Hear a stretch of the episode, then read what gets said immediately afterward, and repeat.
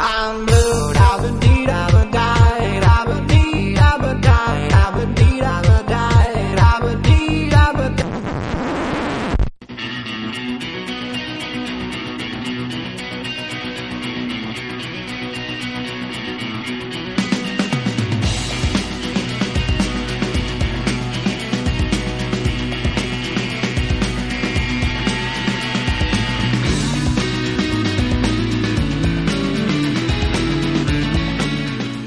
Welcome back, everybody, to the Music Medics Podcast, episode two. It's been a while. I'm Brian Kluger, and I'm with the host with the most, the man I go drinking with, the man I celebrate green things with, the man I listen to all the music with, all the way from Lawrence, Kansas, back to Minnesota. Eric, the Cap'n, Bram. Hey, what's up, Brian? Cluzel Basil. What do I call you these days? My DJ name uh, in Dallas is uh, DJ Kobayashi Maru. okay. So now I got like five names to remember. I got it. Kobayashi Maru. Sounds great. And yeah, we do go drinking together, virtually anyway. That's I'm true. drinking That's some true. water. That's true. Um, we we did our first inaugural show about uh, Christmas and the holidays and Christmas music, and I've got to say, I I have been listening to JD McPherson's Christmas album since then.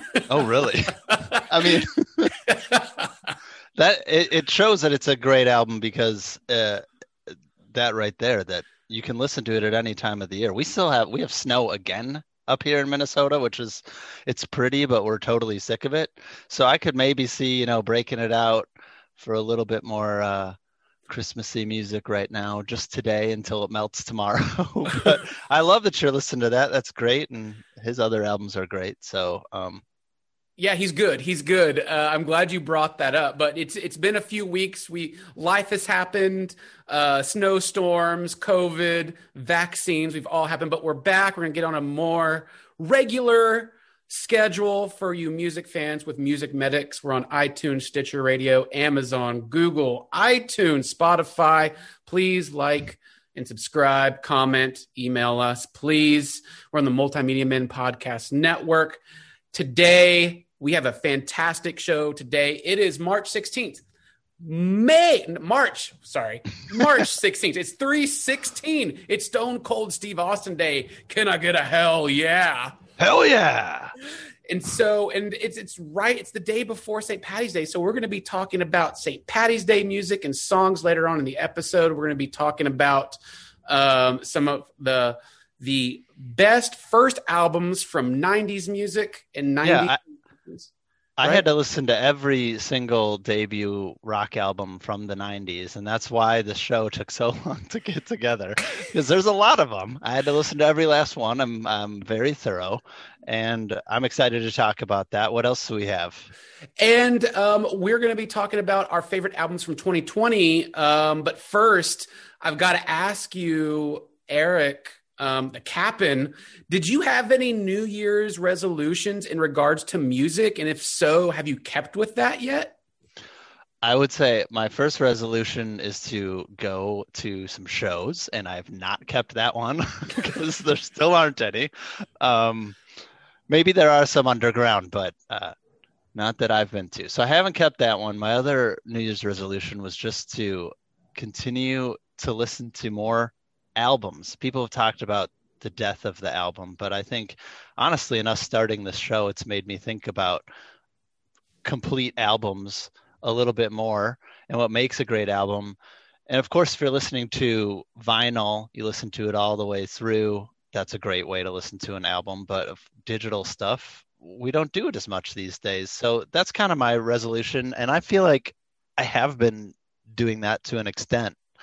Um, listening to full albums, at least some that I really like. Maybe I haven't delved into a billion of them, but yeah, those are my resolutions. And uh, so let's see. I don't really do resolutions too much because of this, because I don't stick to them. So what about what about you?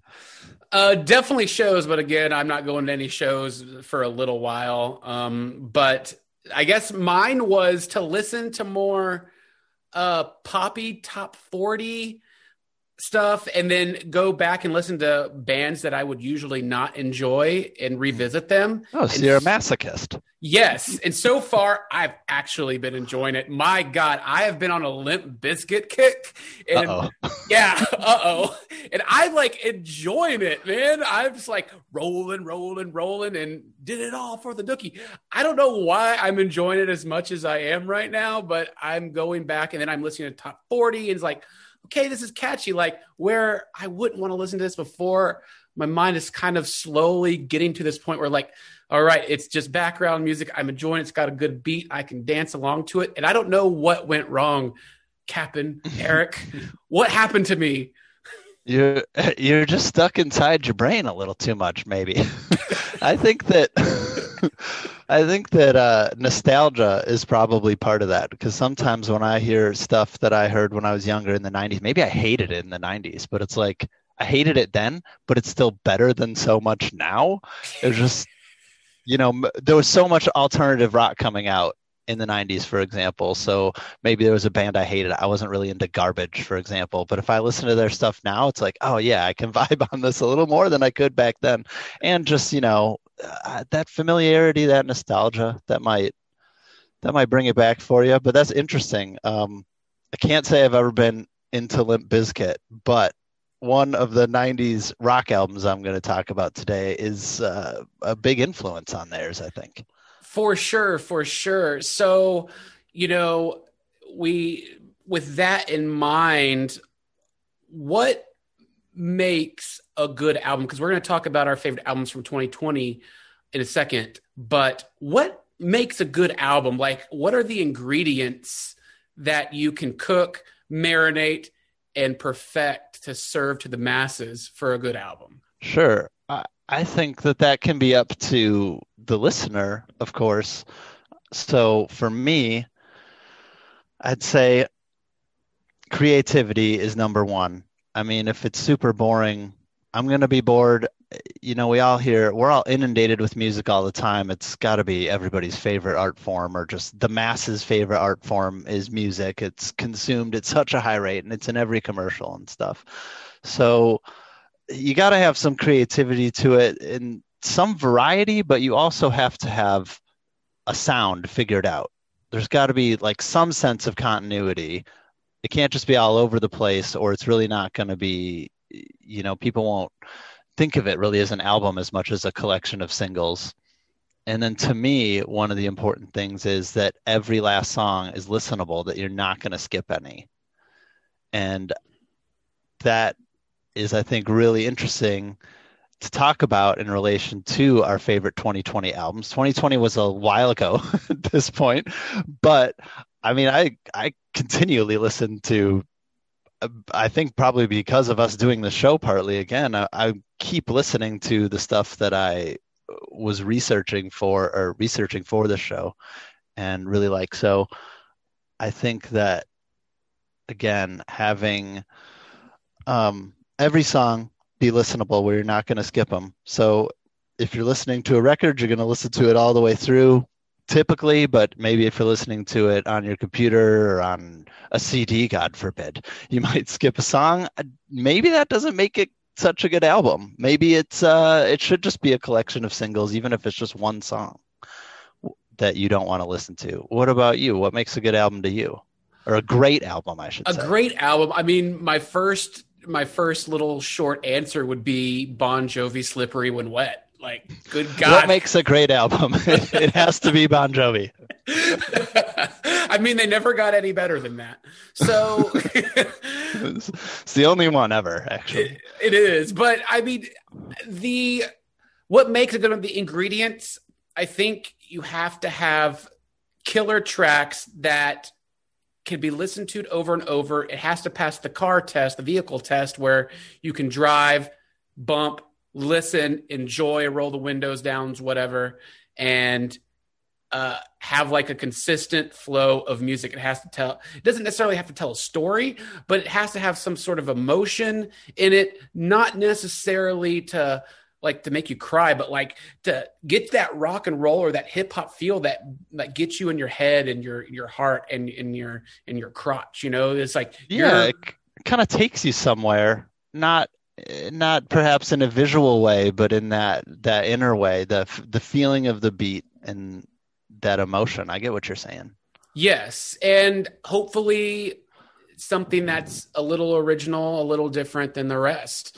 Um, because I mean, it's kind of hard to find that these days. But uh, I think that's the ingredients for a great album. I think something that you can, like, you know, the knee slap, the toe tap, you know, something that's consistent in that, maybe with a little ballad here and there, and something that means something, Mhm. but something that's good, something that's fun. Because music, music is is an escape. It's it's an escape and a way of life that could teach you things that can make you feel things, make you look at something different. So not all great full albums, perfect albums are like that, but I think they uh they embody some of that material. So that's what I think.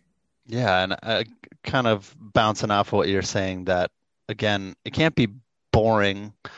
Uh, it does have to have a feel, but there's got to be some, you know, good writing, some good musicianship in there, something that is going to wow you and stand out a little bit because yeah, there's a billion bands that these days that can make their music at home, which is great, but that sounds so much like another band and then you know, kind of what's the point? Just to make some music, to sell some records, to try and get famous, or are we making a great work of art? Right, right. Uh, so I, I think that's kind of the ingredients. Agree or disagree with us? I think we're on the right track.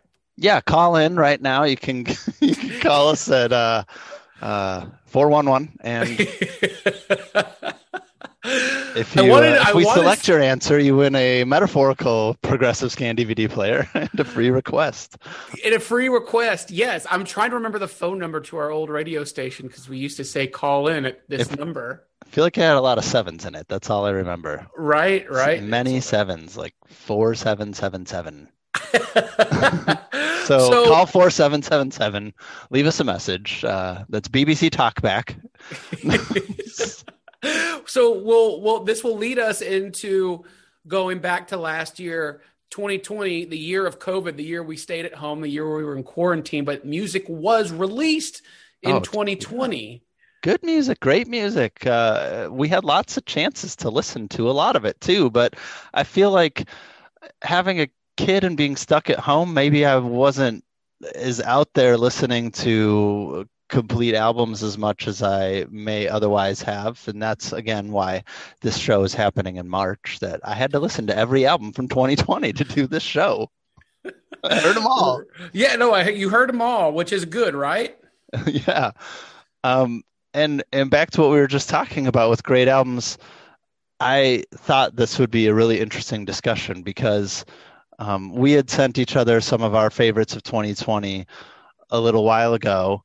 And my top three favorite albums or the top three what i think are the three best albums of 2020 were are not the albums that i find myself listening to all the time still.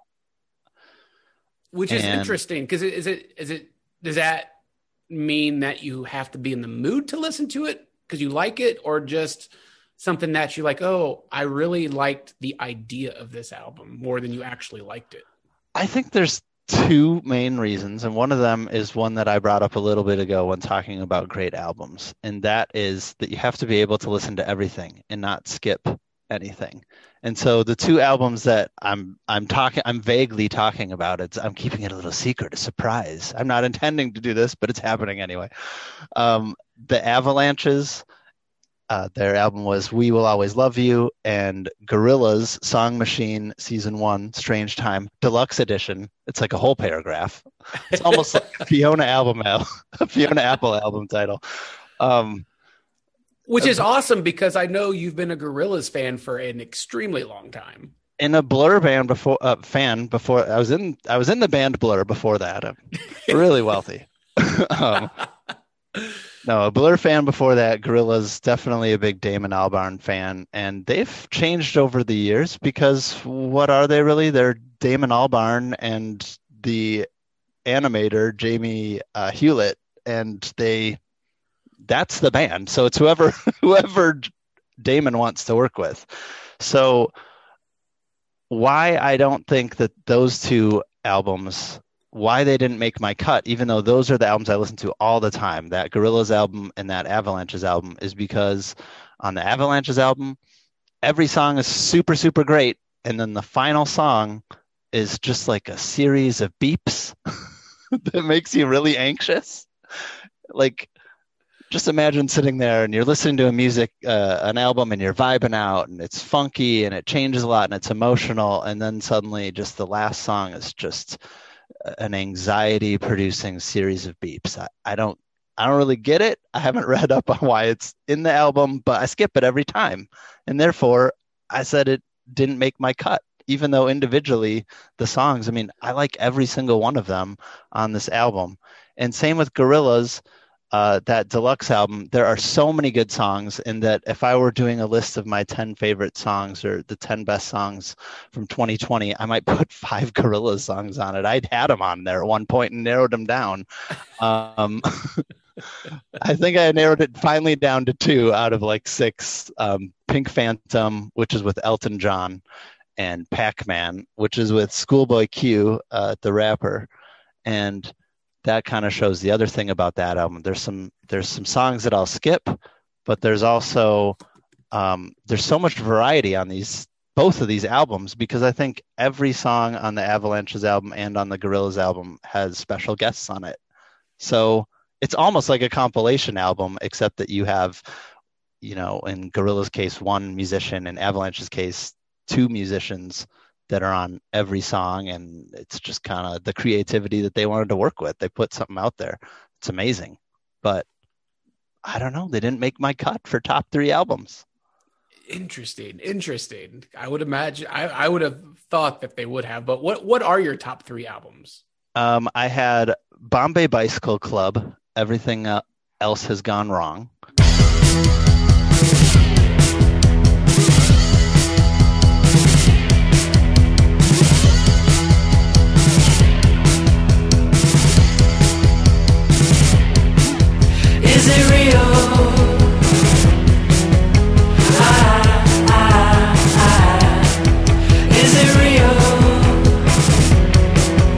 which has some a couple fantastic singles and definitely a vibe, a great vibe all the way through.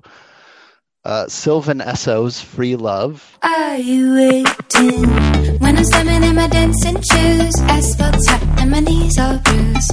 It's a summer, got a lot to prove. Can't wait to do it, can you?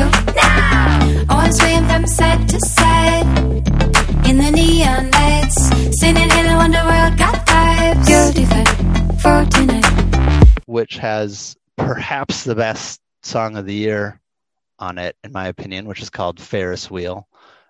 And Tame Impala, always creative, and another Australian like the Avalanches with The Slow Rush, the name of the album. And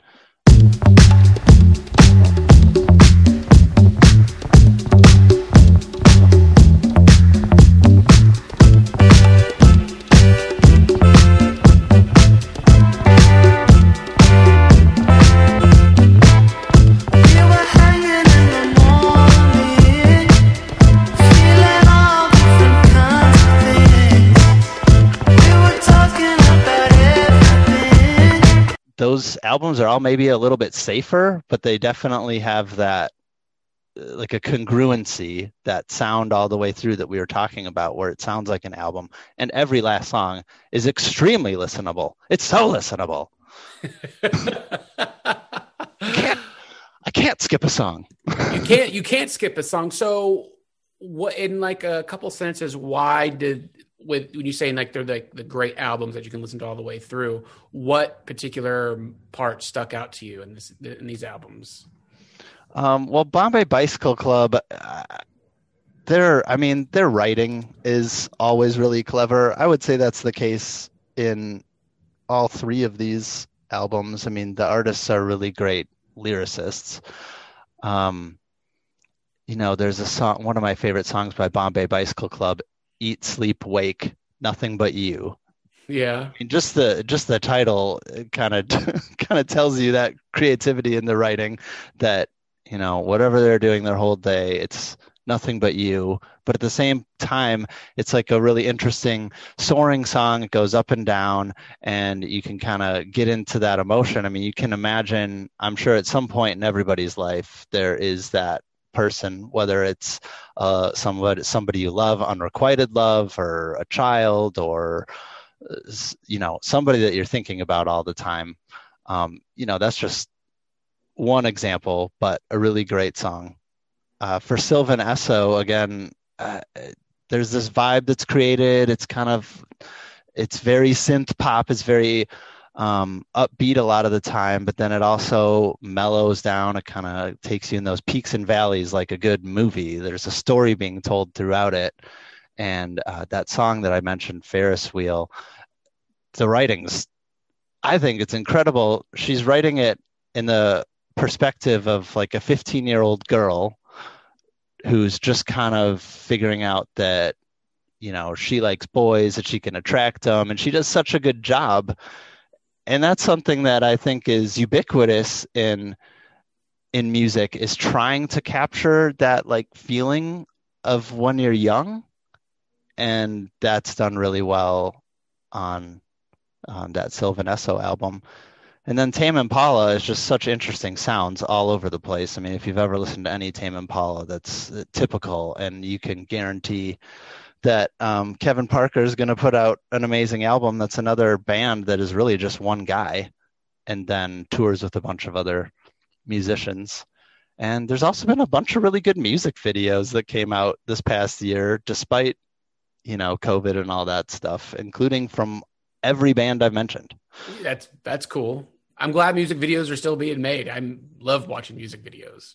Yeah. Actually, I think when you and I were at school, we would come home from the bars and watch music videos. And I'll still never forget the time we came home, we turned on the music video channel, and we heard Eddie Money's uh, Take Me Home at Night, followed by, um, was it In the Navy by the Village People? what what channel was that? I don't remember, but it was just music videos. We're like, what is happening right now? Take Me Home Tonight was my like song that I would get amped to go out to the bars. Listen to that before going out to the bars. It was just I don't know. the energy really more than the lyrics. It's just got me ready to have some fun. That's true. That's true. Uh, so did you like 2020 at all? Were there any redeeming musical moments for you?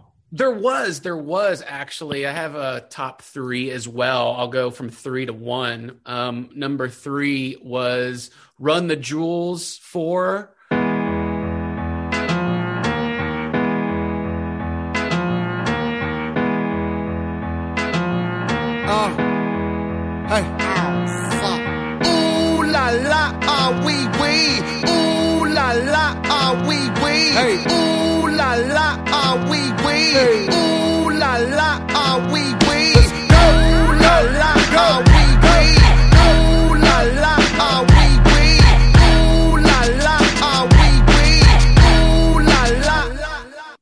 RTJ4, um, this pretty badass, you know, new kind of modern protest hip hop album. Um, I love this band, uh, featuring songs like Ooh La La Ah Wee Wee, which was featured in a ton of TV shows, movies, and commercials throughout the year after this came out uh, RTJ featuring Greg Nice and DJ Premier. Also, songs like Goonies versus ET, Crazy, and Just featuring Pharrell Williams.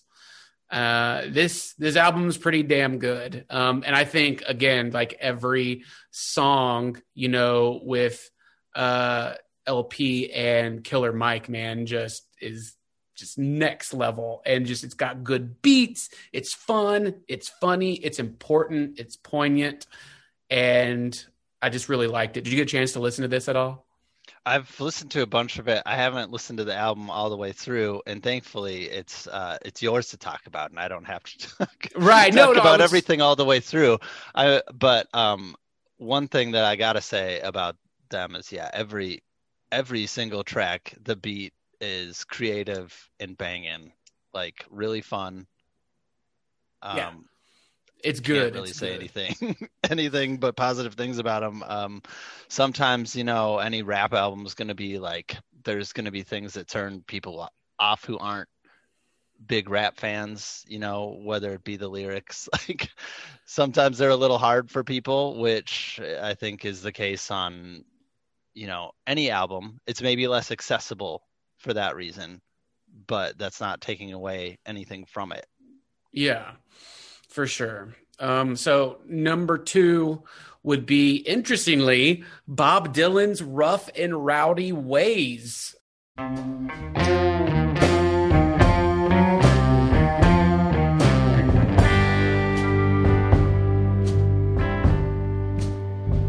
Another day that don't end, another ship going out. Another day of anger, bitterness, and doubt. I know how it happened. Uh, this is the first album he's released since 2012, so kind of like eight years since he had released uh, uh, an album with original songs on it. Um, so this one's called "Rough and Rowdy Ways," and it's uh, it's pretty badass. It's uh, it's I, I would say it's one of his better albums since man maybe the 70s. I would say, but I mean songs like False Prophet and Black Rider and um what's it called? Uh Murder Most Foul. There it's Bob just Dylan. Sorry, the the writing all the way through any Bob Dylan album is going to be fantastic. Every song's poetry, which is wonderful. Yes, yes, it is. And it's this is just him singing and talking about kind of like the crazy world, like like mythical things, magic and very strange beings. Like it almost brought me back to um the uh the Rolling Thunder Revue days, uh, where he kind of like played a version of himself. He did a good impression of himself, basically, with his friends on a northeastern tour of the U.S. And this kind of brings me back to that kind of vibe uh, with this. But yeah, this this album is really cool, and if you get it on vinyl, um, there's two actual records, and uh, so four sides completing or uh, complete. So about Are there a lot of special editions of that album? He's an older artist, but I've noticed there's so many like special edition vinyl that comes out. And that that Gorillaz album I mentioned, for example, there's like the deluxe vinyl album I think was like 80 bucks and has like you know a booklet and all this great art and that's one of one of the reasons that you buy vinyl is the great art. And then they had you know, like a two hundred and fifty dollar edition with like anything imaginable. Like they went off the chain on marketing this year, and maybe part of that is because they're just not touring and they have to make their money doing that. So, were there special editions of uh, of the Bob Dylan albums? You know, Not that I know of of this particular one. I know the uh, vinyl album uh, had a kind of a a color tinted version of it, and then there was the CD version of it. So no, nothing kind of like um, nothing like Neil Young or anything like that, where he charges a ton of money for it. It was just kind of a regular deal. But I will say, like Charlie Sexton's on guitar here, and then Fiona Apple plays piano on a song or two here as well. So that's pretty cool. Um, yeah, it's a great album, a great, great album. Rou- Rough and Rowdy Ways. It proves kind of like Bob Dylan is still in it, despite you know, I mean, he is. God, how old is he? He's seventy nine years old, and he just like- 179 actually. 179 and he just hasn't lost anything when relating to this album and it's good it's it's not because i've seen i saw him in concert three times and the last time i saw him you know, it was real hard to kind of understand him. He almost sounded he was like a a grosser version of Tom Waits. Mhm. He just like spoke things, but his band was amazing. I mean, it was a good show just because it's Bob, but this is this is different. This is uh, he sounds great here. So Hmm. Interesting. definitely recommend that. And then Bob uh, Dylan, you know, one of those artists that had such has such an interesting voice and always had, and it's not your typical um, angelic voice. So some a voice that I think can age well, as opposed to some musicians who have been doing it forever are still doing it, and uh, when their voice fades, it it can it can really hurt when you see them live. Right. I agree. And then my number one, my number one album, which I was looking forward to since it was announced. Uh, this one came out in November of 2020, so late in the year, but it's ACDC's 17th studio album uh, called Power Up. And holy shit, it's good.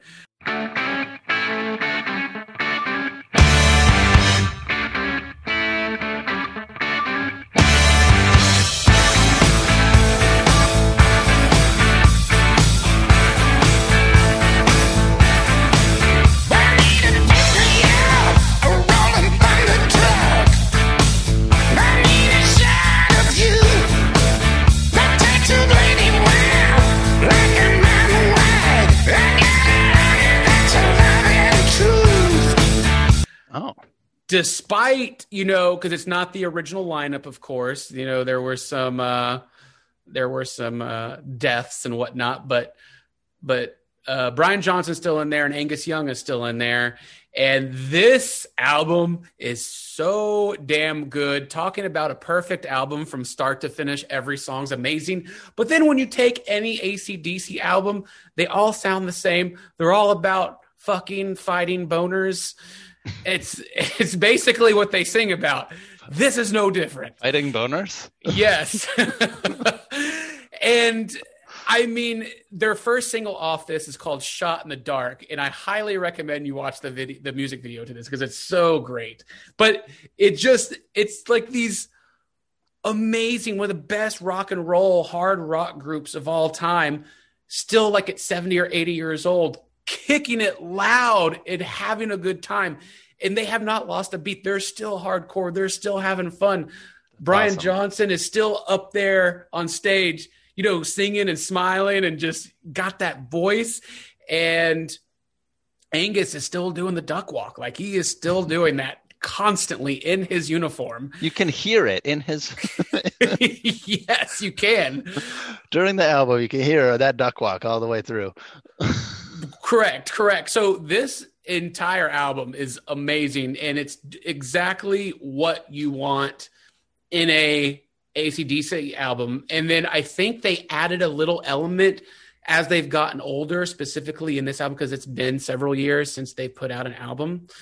Uh, they added a little bluesy stuff to it, you know, kind of like you see a lot of old dudes playing blues stuff at bars. They Mhm. added a little blues, you know, riff to a couple of their songs, but still kept it hard rock, and it's fantastic. ACDC Power Up. Please, please, please, please, please, please, please find this, seek it out, listen it to your ear holes. You'll love it.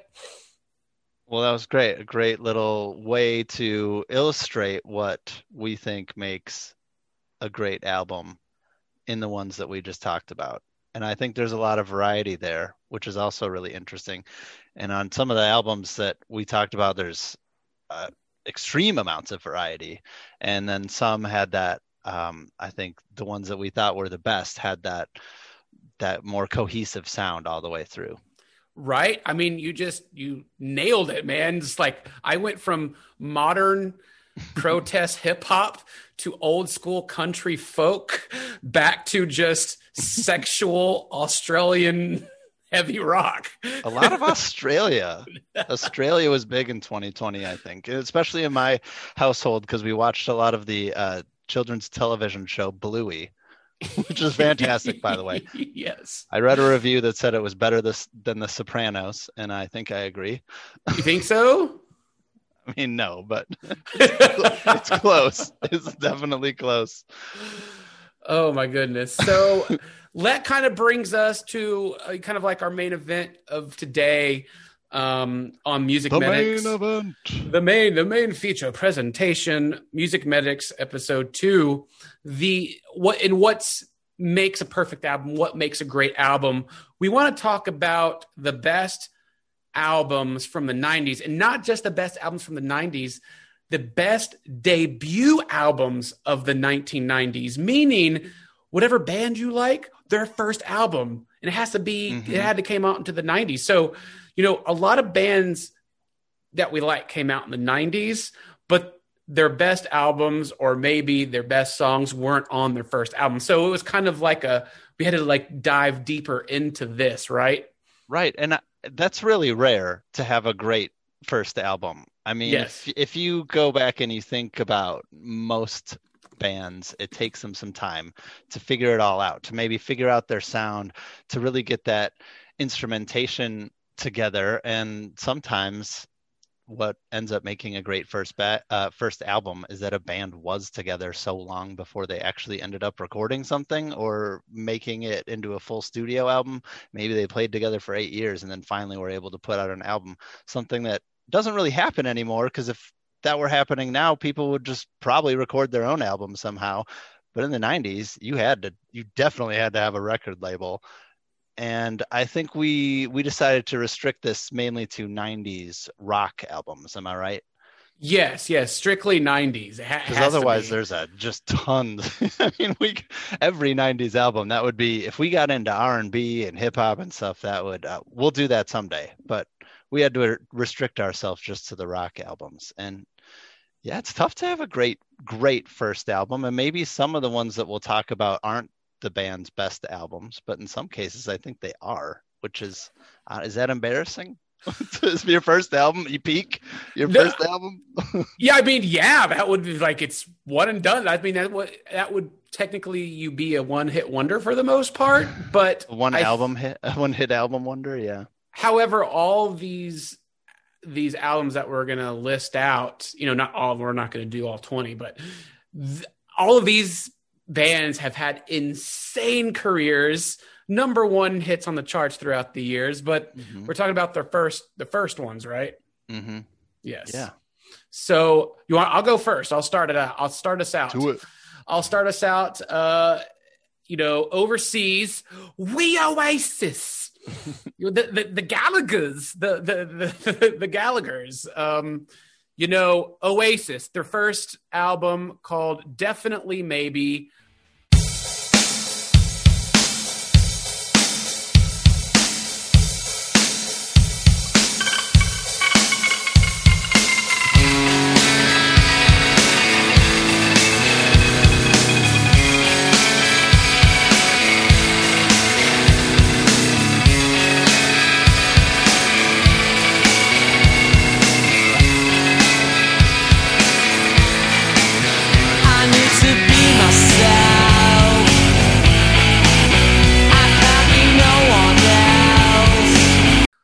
Released on Creation Records August 29th of 1994 and kind of uh, brought in British pop music, British rock music kind of back to back to its former glory. And it gave the world Oasis and with songs like Rock and Roll Star, Live Forever, Supersonic, Cigarettes and Alcohol and Slide Away um, and Up in the Sky, it I mean this paved the way. I mean, the reaction and the reception to this album. I mean, I remembered I was, I mean, it was, I was like bar mitzvah age and I was like 13 and I just still are. remember, yeah, I'm still, I still am.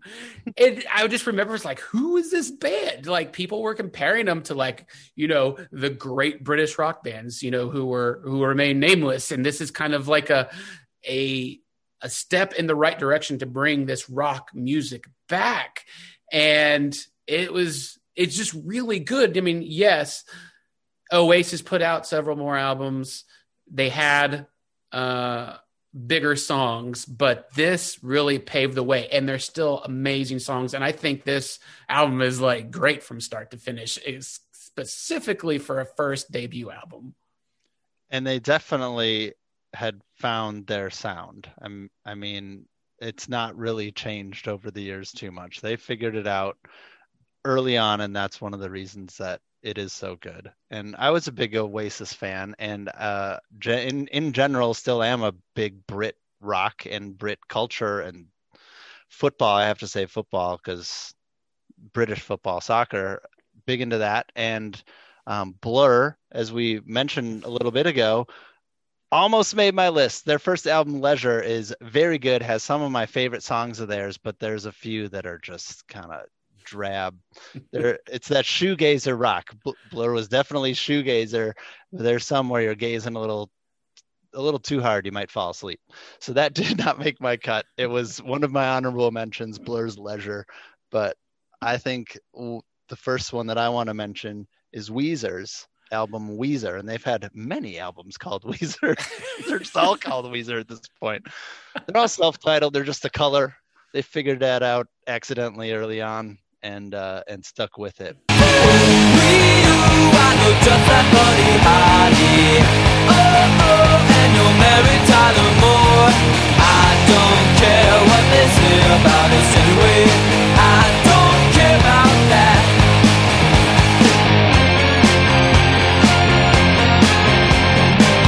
We had both talked about this. I think I asked what comes to mind as a great 90s debut rock album to you? Just like what instantly comes it comes to mind? And this is one of the ones you mentioned. Yeah for sure. It's uh it's interesting. So i, I like that you mentioned weezer. It's just i mean because they're still rocking out. They are. And there was there was that great snl sketch about about weezer do you remember that one Oh, good God! Which one was that? It was only from a couple years ago. It was it was like a Thanksgiving dinner or Christmas dinner, and they just started talking about about Weezer, and it was it was really funny because as a big fan of Weezer in the '90s, and then they kind of I don't know they kind of changed in order to stay popular and maybe went downhill a little bit, but then they'd come back with these like great songs or even some really good albums and Rivers is Rivers Cuomo's doing all sorts of things. He's actually on that Avalanches album from last year too. Um, but that first album, the Blue album, I think it's probably still their second best album, and it's just perfect all the way through. A nice short little album, one of Weezer's big things, like half hour albums cut out all the fat, make these perfect little pop songs, but add some creativity into it. In fact, there's, you know, Only in Dreams, a wonderful, wonderful song, which is kind of meandering and slow for a while, eventually rocks out. That's an eight minute long song. Um, I think that's one of the highlights on the album. And In the Garage was always one of my favorites. Do you do you have a favorite song off that album? Something that sticks out? Um, let's see here. I am. I mean, man. You know, there was so, my name is Jonas. There's Buddy Holly. There's the sweater song. I would say "Say It Ain't So." Yeah, that's. I mean, that's spectacular. No one else is a funny one because it's like really misogynistic and rude, but also probably how. I mean, I think it's tongue in cheek. I think they're making fun of people who would not want their lady to put on makeup for anyone else. Hopefully, hopefully they weren't serious with that one. I never took it seriously. No, I, I, just it's it's a yeah, it's a fun song. It's and I think it's.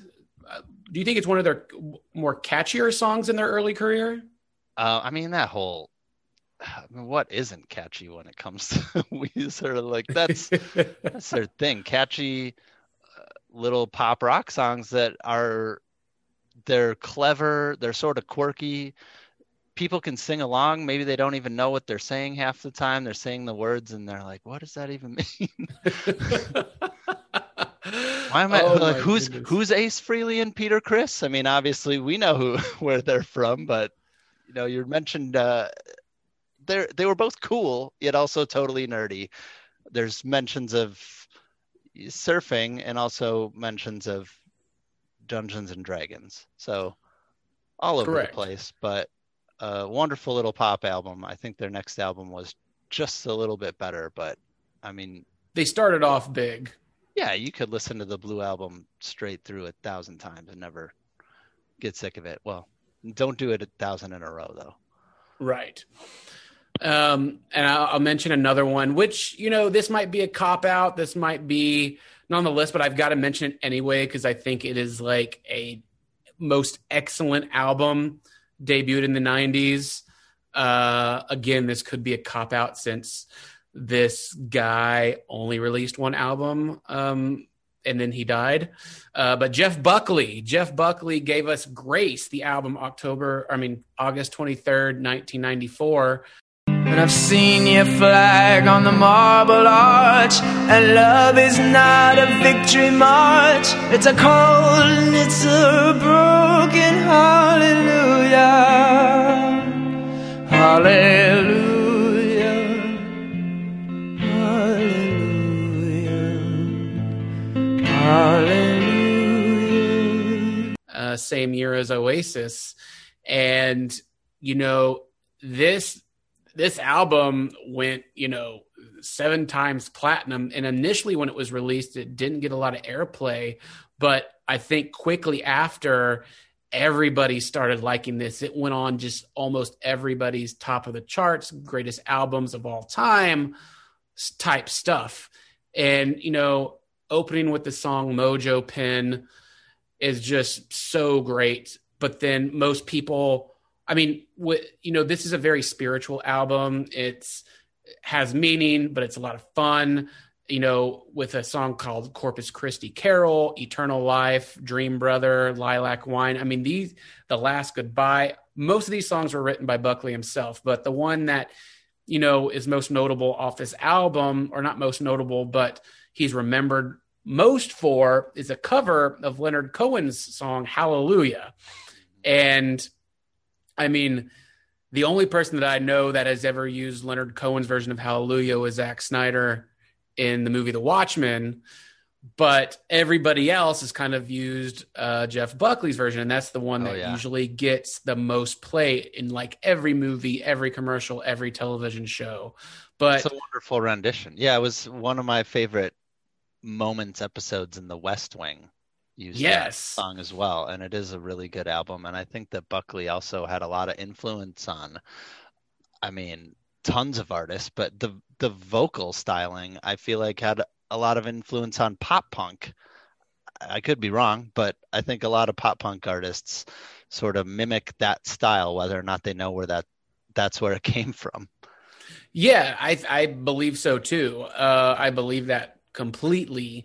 Um, and it is, you know, some some many years after his release of this, it it, it went on the tar- charts again. Like it just proves, Mm. you know, that this album is still uh, revered and talked about just because I mean it is a beautiful album. You know, this is not this is not a song you want to put on or an album you want to put on to, to, to rage to. You know, you don't want to rage and like break stuff to this album. Really, you want to sit down and just like have like a true like saving your soul type of experience for an hour. That's what I think. And I and I mean if this if he would have lived I mean I can't imagine how big of an influence and how big of a star he would have been today. Like it, if he put out this album this was his first album, I just I just can't imagine.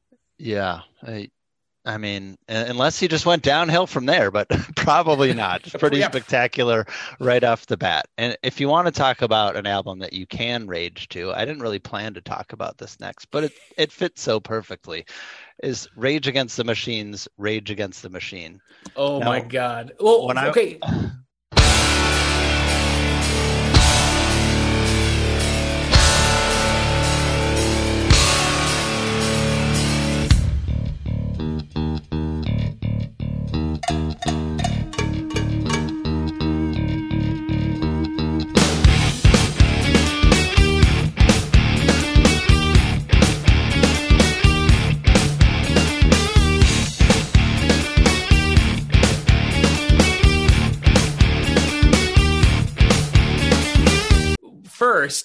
we have to we have to uh um, kind of have a little moment of silence because they were supposed to tour last year.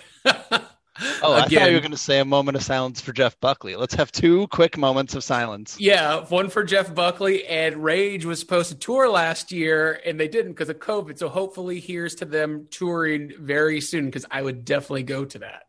That would be great news. Did you see them in the 90s? I didn't. I never saw them live. I wasn't. I have to say that I was not big, super big on hard rock. Or I mean, this is this is really an album that is.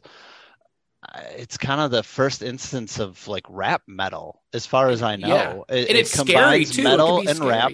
Yeah, and it's hard. It really rocks out. They definitely figured out their sound right away.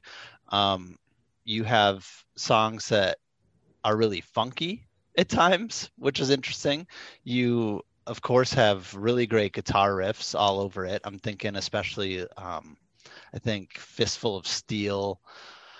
Uh, if I, uh, you know, "Bullet in the Head's" pretty funky, and there's also, of course, that political vibe to it that everybody knows, where they're anti-war and anti-military style police that they're still going on to this day. They were kind of one of the only rock bands that was at all popular that had such political commentary in their music back then and I think that's probably become a lot more common and maybe just in the past year or two.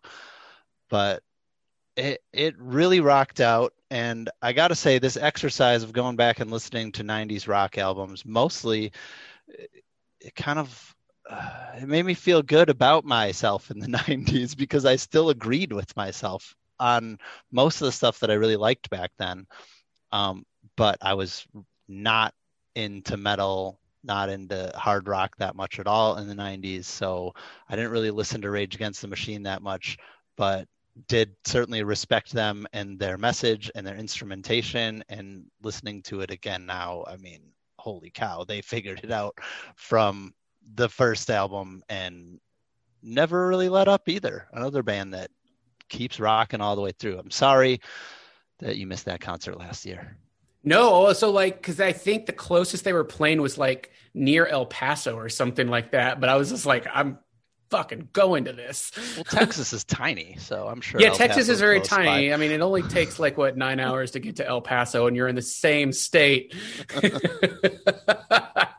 uh, but yeah, man, like bomb track, bullet in the head, dude. This, I mean, this definitely led them to you know something like guerrilla radio and stuff like that. Yeah and i mean killing killing in the name is definitely one of their most popular and best songs of course. And that's right on the first album. That's not to take away from anything else but that was something that really resonated and still resonates with tons of people and probably some people ironically that they don't that they, no it's weird they sing that... that song and don't realize that they're uh that it might be the opposite political right? side of the spectrum. I think that can happen with rage. Yeah, because bomb track, you know, that's track one, side one of this album, and it's great. But then you come in with track two and even make it better in Killing in the Name. Like, it's crazy to me. Yeah. that's good. So, um, my next one might be my last one, but I have to mention uh, this this album and this band has been all over the place. They've had some excellent albums. The lead singer has uh, been involved in pro wrestling for a number of years as well. But um, I'm going to have to say, releasing May in 1991 from Caroline Records, The Smashing Pumpkins, their mm. first album called Gish. Gish uh, Jesus Christ.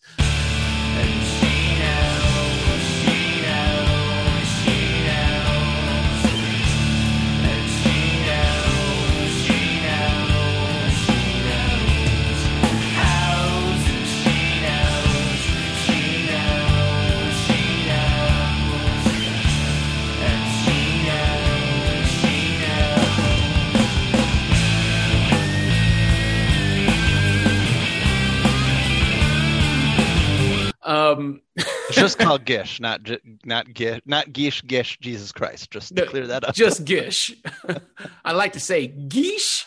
Gish um, Gish, Jesus Christ. This was recorded kind of near you, man. This was recorded in Madison, Wisconsin, um, on a very low budget of 20 grand. And I mean, you start out with Billy Corgan um, and James Yeehaw. Is that how you pronounce his name? Yeah, Uh, they wrote everything in this album, but you start out with I Am One, go to to Siva, but then you come in with number three with a song called Rhinoceros. And Rhinoceros is the song that would define this band for the rest of their lives. It went back and forth from like that hard rock to kind of a softer melodic tone, like you would kind of see in you know their hit song, um, "Despite All My Rage." I'm still Yeah. just a rat in a cage. the, You know, epic bullet songs. with songs that build and again come to climaxes and then Yeah. low points they mellow out. They're cinematic almost if you want to look at it that way. Yeah, that bullet with butterfly wings, you know, not arguably one of their most famous songs, but this song Rhinoceros was the defining step in creating that sound. Like it mm-hmm. goes to those territories and those elements and it's so goddamn good. And the whole album becomes like that and you can tell like they're having a great time doing this because they don't have a lot of money. They're they're producing, they're mixing, they're writing their own stuff in this small ass studio and you can tell like the works there, the energy, the love of it all before they became really really big. And then I mean this album was number 1 on the College Music Journal chart and if Eric the Captain and I were in college in 1990 in 1991 we would have been playing this mm-hmm. We probably still did from time to time. And I remember it being very popular among, you know, my friends in high school, my uh, my brother's friends. I remember there was a talent show, a school talent show for high school. My brother was like the MC. Some of his friends were in a band and they covered Smashing Pumpkins. And back then, now everybody's like a band, a musician. If there's a high school talent show, that's all it is, right? And this back then, this was the only band, like the only plugged in band that anyone had probably ever seen at Hopkins High School. And uh, they kind of shredded, except I believe like the bass wasn't working. kind of tragic for a song that's uh for a band that is pretty bass heavy i'd say but But Like- I remember, I mean, this came out in 1991. I was 10 years old. So Mhm.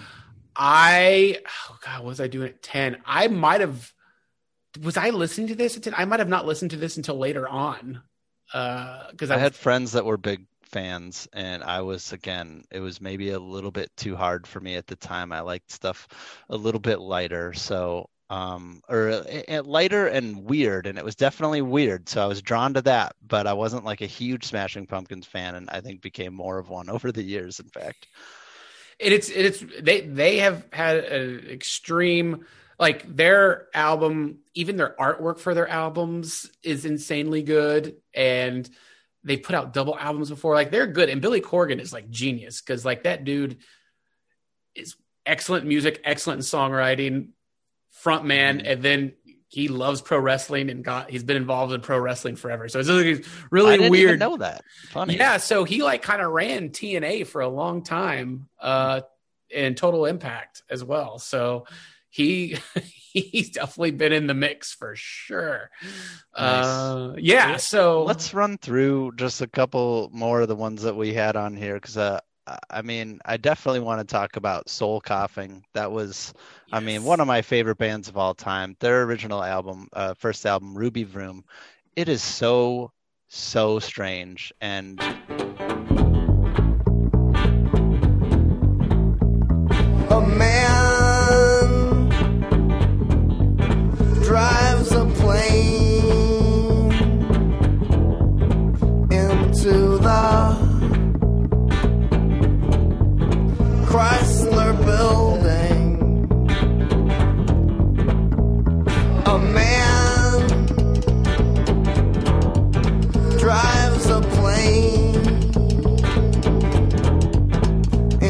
at the age at the age I was in 1994, you know, 12 years old, Strange was right up my alley. But it's really fun. The lyrics are like poetic, um, delivered in a very, you know, slam poetry style.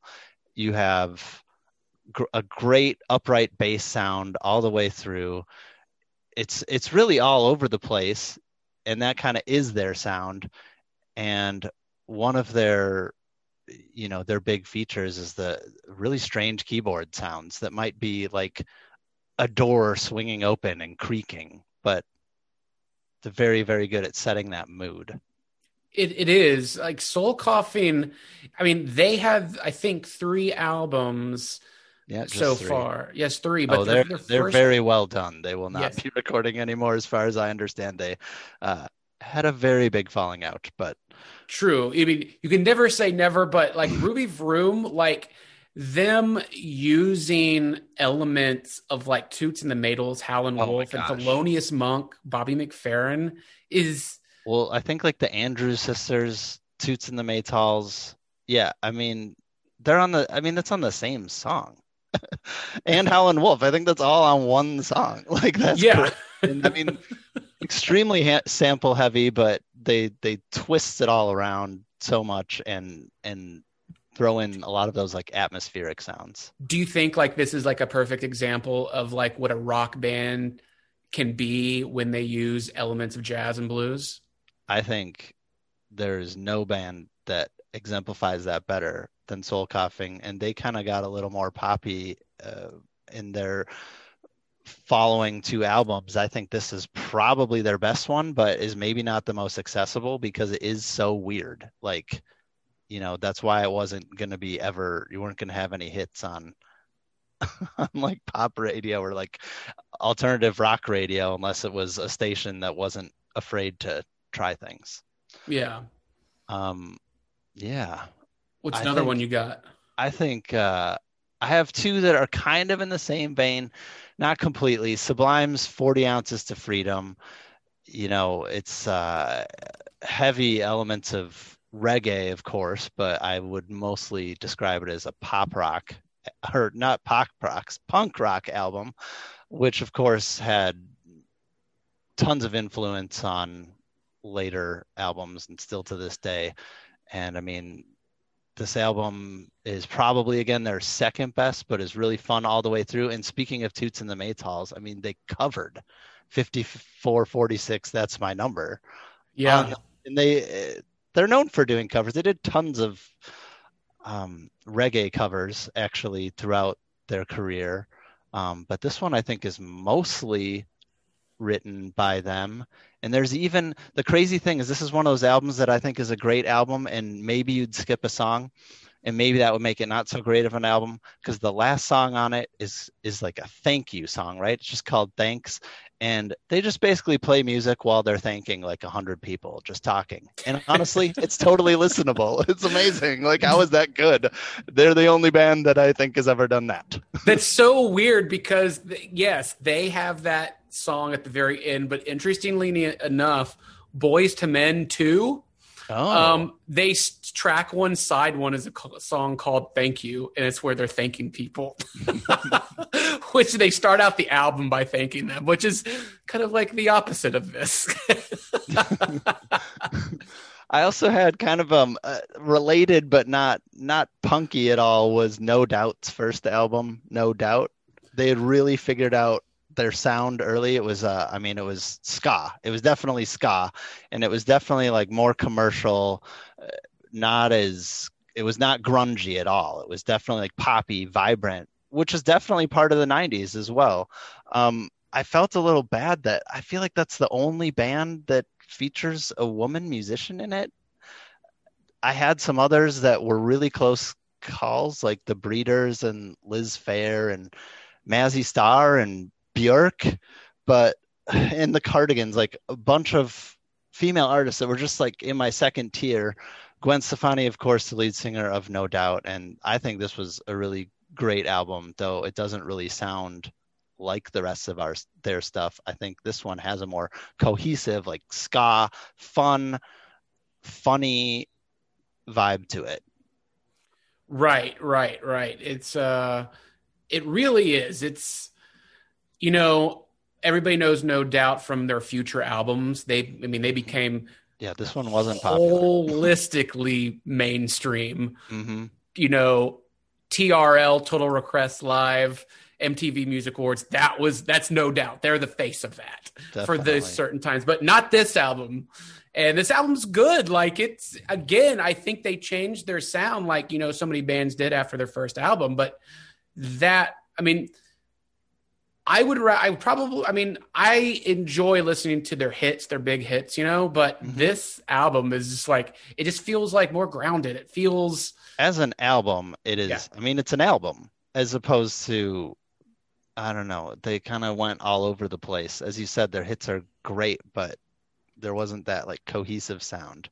right. And back then, they really had that, and their videos are, I mean, they're goofy, trapped in a box, which uh, I think they like made themselves. They they didn't have a lot of money at all at the time, which is kind of crazy to think about. So that was this was like really under the radar until probably most of most people heard about the band when it when Tragic Kingdom came out. Maybe Yeah. went back to their original one. Right, right. No, I, I like No Doubt. I like Gwen Stefani. I like all those, all those guys Also and on- girls. Sorry. Also ahead. on the um, Poppy side, Ben Folds Five, another self-titled first album. I saw them a number of times. I've seen Ben Folds live too, and boy, did they figure it out right away. I mean, the musicianship's incredible. Ben Folds can play like a billion instruments.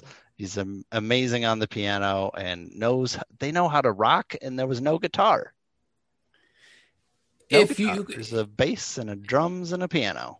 if you could pick one person to see live right now, would it be Ben Folds or Ben Kweller? The Bens. I don't, those are my only two choices. I guess that makes it easier than like, could it be anybody? I guess. Uh, I mean Ben Folds, just Okay. because he can do anything. I saw him uh, perform with the Minneap- uh, the Minnesota Orchestra, and it was fantastic because he can make some really, really beautiful music. Lyrics are clever every single time, and this one because you know they were younger, it kind of has that younger vibe to it which I think makes it perhaps a little more fun than their following albums, which were also really, really good. Right, right. I just remember you being big fans of the Bins. So. I- yeah, I have a- Definitely. I loved Ben Kweller. He was uh, underage and hammered when I saw him live at the Bottleneck in Lawrence. was that the was that the night you dressed in like the cowboy gear? I mean, that could have been any night, Brian, That could have been. Yeah, that's true. especially if I was around you. that's true. That's true. I think Oh. I might still have a cowboy hat that you gave me. Oh, good, good, Maybe. good. I have a couple, I, hope so, so. I, I don't know. Um, yeah, and the other two I just will mention real quickly. Um, Foo Fighters, self self titled Foo Fighters. yeah, we both had that on our list, so we better talk about it. Yeah, so you know the Foo Fighters. I mean, yes, you want to mention Nirvana, but was their first, their real first No, album they that were- great? No, really. Well, and I think they were eight. I mean, they're 80s technically. Oh, yeah, Their they're technically probably would have been like 88 or something. This one came out in 95. Yeah, ni- 1995. So I mean, this is you know Dave Grohl went over. It's and- only Dave Grohl too. I think. I think. I don't know if anyone else plays on this album. Um, Is- he did all. He did all the writing and all the musicianship, as far as I know, which is awesome. I mean, obviously In- everyone knew he was a great drummer, and then especially in the '90s to do this all yourself. Like again, it, things are just a little bit easier now. A lot. yeah. I, I th- yeah, Dave did. He sang, he did guitars, bass, and drums, and I think just maybe a couple of other people kind of maybe added an additional guitar in post, and then maybe a background vocal once. Mm-hmm. Other than that, it's Dave Grohl on Right. Dave Grohl singing Dave Grohl on a Dave Grohl album. And he didn't really want people to find out it was him at first. So the Foo Fighters name, as far as I recall, was just sort of like made up to be kind of like um, uh, what do you call it when you're uh, Well- like a project name, you know, that maybe wasn't going to be the name of the band because it was just him, and he right. maybe Well, would have you gone by the Dave Grohl band, but instead he called himself Foo Fighters and released a really awesome album. Like, a first album, yeah, and like holy you cow! When you come off a band like Nirvana and it ended tragically and horribly, Mhm. I mean, it could be seen like I mean, Dave's gonna do Dave, like, and Yeah. he's like one of the coolest human beings, best human beings on the planet Earth, and he, you know, starting this first album, self-titled, called "This Is a Call," and then "I'll Stick Around," "Big Me," and then all the way for all the cows, "Weenie Beenie." It's just, man, he knew what he wanted to do, and then Foo Fighters are still like kicking it. I mean, they were on Saturday Night Live Yeah, playing new shit this past season. I remember it was, and it was pretty good. That kind of bluesy song, "Shame." I remember that one. Uh, but this album, I mean, I think this is honestly by far their best album. I know I, I kind of fell. I was in love with this album, and I they their sound changed quite a bit. This is like probably about the hardest rocking thing that I was into in the 90s with this album right here. And I listened to it a billion times. I think maybe like uh, Floaty is a little bit lighter, probably one of my favorite songs. For all the cows, I mean, as a teenager, I loved cows too. They're like my favorite animal. So that was like one of my favorite songs of that entire decade.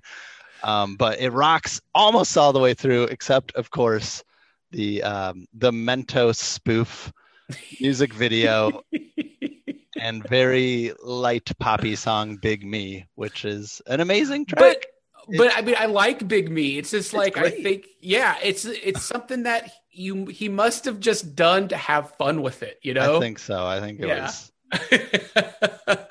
so goofing around, and I don't know. It's crazy that this was a first a debut album, and that it was. I mean, it kind of was. Obviously, he had done other stuff before, but no one, most people, had no idea that he was.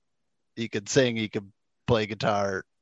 He could do any of that. They just thought he was an amazing drummer, and he is on this He is, album. yeah, he is. But that that song "Big Me" was actually nominated for uh, for five MTV Video Music Awards. Oh, It was great. Footos. Yeah, It was a Mentos. It was fu- Footos. Footos. Footos.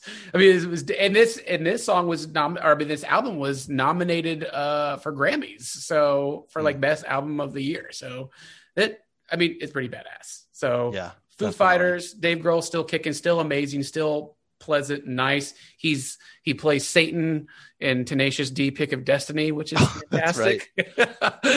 um just all sorts of goodness. But uh since we ended on one of our um one that we both had, shall we move on to our last segment, which has to deal with the The, uh, amazing the holiday impending holiday. the impending holiday, the one where we like to drink green beer, the one where we like to sing all the songs um, for St. Patty's Day. Uh, let's do that. Let's move on to that and let's talk yeah, about. let's talk about it quick. Do you have any favorite like St. Patrick's Day related tracks? I mean, uh, we're probably not going to go, you know, traditional Irish folk music. I hate to break it to our uh, our tens of fans. our tens of fans, yes, uh, just our one person who listens. No, I actually have a few that I really like. So All right. if I had to, t- so if I'm going like a traditional route, but not like traditional slow Irish songs, these are like drinking songs that you were going to be in a pub with, Mhm. clanging your beers, having a great time. One's called Bog Down in the Valley O. and the nest and the twig and the twig and the branch the branch the limb and the limb and the tree and the tree and the bark and the bark down in the valley. Oh, oh, roll that the bark, down in the valley. Oh, oh, roll that the bark, down in the valley. Oh. which you know, oh, oh, laughing bog, bog down in the valley, oh, and it's kind of like a fun song where you have to like sing a whole bunch of shit and to get to that chorus, and it just keeps on adding on. And then "Take Her Up to Monto" is a really fun song. But Well, if you got a wing, oh, take her up to Ringo, oh, where the waxy sing, oh, all the day. When you've had your fill of porter and you can't go any further, give your man the order, back to the K. But first go up to Monto, Monto, Monto. First go up to Monto, Langadoo, till you. Other than that, um, Denis Leary, the actor, the comedian, had a comedy album called No Cure for Cancer. And on that song, he fully produced and had a, a funny ass Irish drinking song just called Traditional Irish Song. And it's. It's fast paced. It's kind of got a medieval sound to it, but it's like we sing and we puke and then we drink again, you know, something like that. But it's really funny. They come over here and they chop off our legs. They cut off our hands and put nails in our eyes. O'Grady is dead and O'Hanrahan's gone. We drink and we die and continue to drink. And then my probably my favorite one, uh, I used to love love a band out of New Orleans called Cowboy Mouth. Oh yes, Yes, I'm I'm well aware. well aware. I think everybody was well aware that how much I loved Cowboy Mouth. They actually had a song called Irish Boy that was just fucking kicks, man. Because the lead singer is the drummer, but the lead singer didn't sing this song. It was their um their guitarist, and it's like, what's an Irish boy from a good family doing in the gutter? And it was just like, and you hear like the beers clanking in the background. It's like super fucking fun.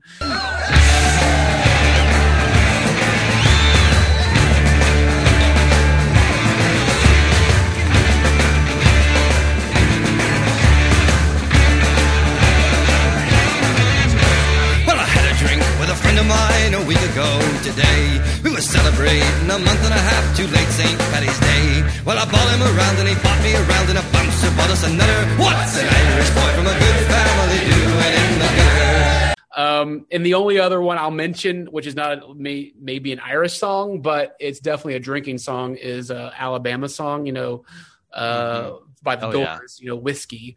Yeah, that's So, true. That would be a fitting song, I think, definitely. Yeah, so those would be mine. But yeah, Cowboy Mouth, Irish Boy. It is a fun song. What about you, Mister Captain?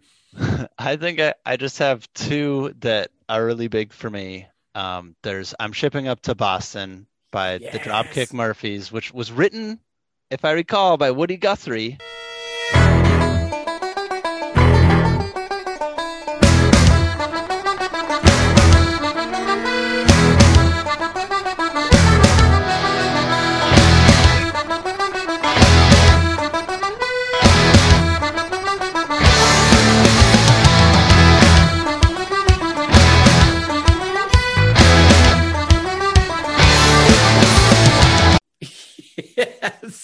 And is you know it's about it's about a sailor. He's going to boston. He's looking for his wooden leg.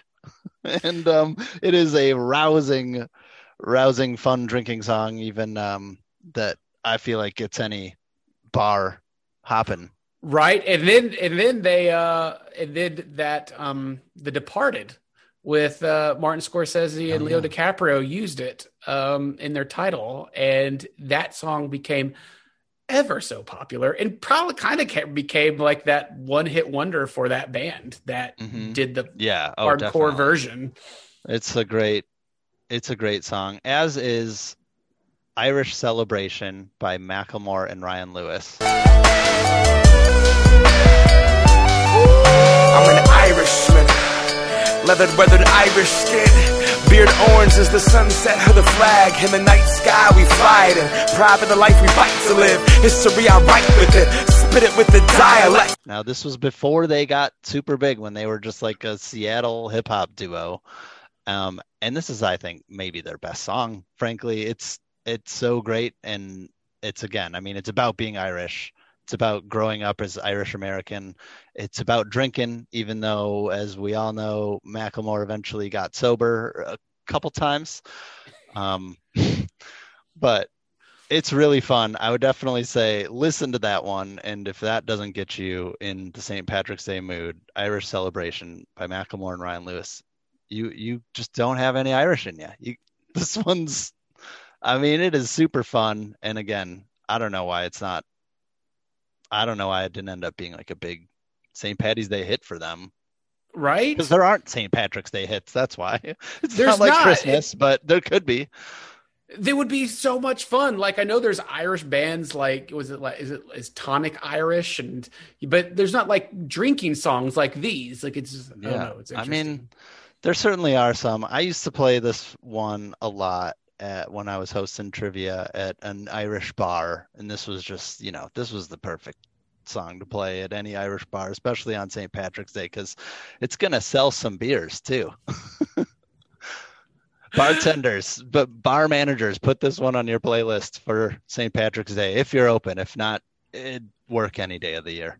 It'll work any day. Just sell a couple of beers, day beers, and that.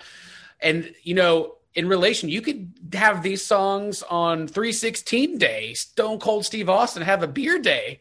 So it's true. uh it goes hand in hand. It's wonderful. And that brings an end to our second episode of Music Medics on the Multimedia Men Podcast Network, iTunes, Spotify, Amazon, Stitcher, iHeartRadio. Eric, So much. I can't handle it all. yeah, we can't handle it all at all. Do all. you have any special um, podcast moments from your billions of other shows that you do? Do you? Has there ever been anything else particularly memorable in the last week or so? in the last week? Let's see here. Oh well, Something yes. timely, something timely you want to pimp right now? yes, something timely. So I'll, I'll give you two examples. Uh, one, um, I had an interview with an actress named Beth Grant, and she's been in a ton of movies. She was like the evil sponsor and mother in Donnie Darko to Sparkle Motion. She was Yes. the she was the um she was one of the crazy women in Speed on the bus Oh, with yeah. Keanu Okay. Reeves. I know who she is. Yeah, and so I, I got to talk with her about her new film with Nick Cage, and we got to bring up uh, Child's Play 2, where she played Miss Kettlewell, the teacher who gets killed by Chucky by a ruler and an air pump gun. And, and she is fantastic, amazing, and lovely. That sounds that- like a great conversation. What um so what what podcast is that on? Where can people find it?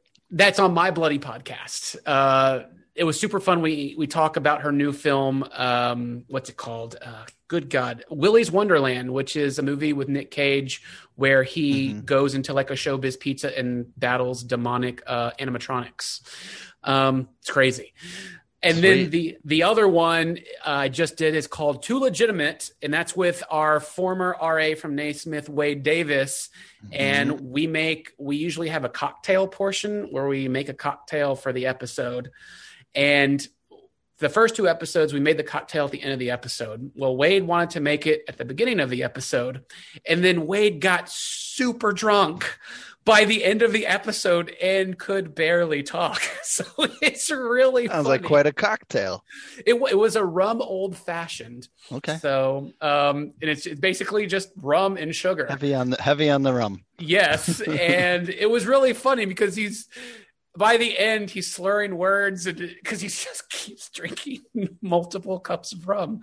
It was really funny and I really loved it. But yes, um, Captain, where can they find you on them internets? I mean, you can find me at thelevel.org. It's mainly photography stuff, and you can certainly find me eric.bram on Instagram, where that's also mostly photo stuff, but also some comedy and uh, cute pictures of myself. Not really, but He always cute.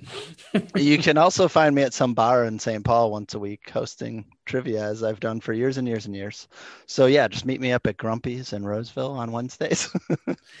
I'll be there. And then Um, tomorrow, St. Patty's Day. Are you doing it? Yeah, St. Patty's Day. I mean, I don't do anything. We'll have some beer. I'm sure we'll have some beer, and uh, we'll be we're amped for this very weird March Madness tournament where our beloved Jayhawks are ranked kinda, number 27 kind of screwed.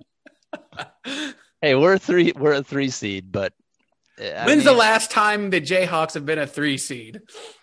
Yeah well hey if that's a down year i guess we should take some solace in that that a down right. year for the jayhawks is a three seed in the ncaa tournament. So anyway uh, you know rock chalk we'll uh, we'll catch up soon for another music medics podcast right brian? Yes, we will. Music Medics episode three coming very soon. We love you. Yes, much love.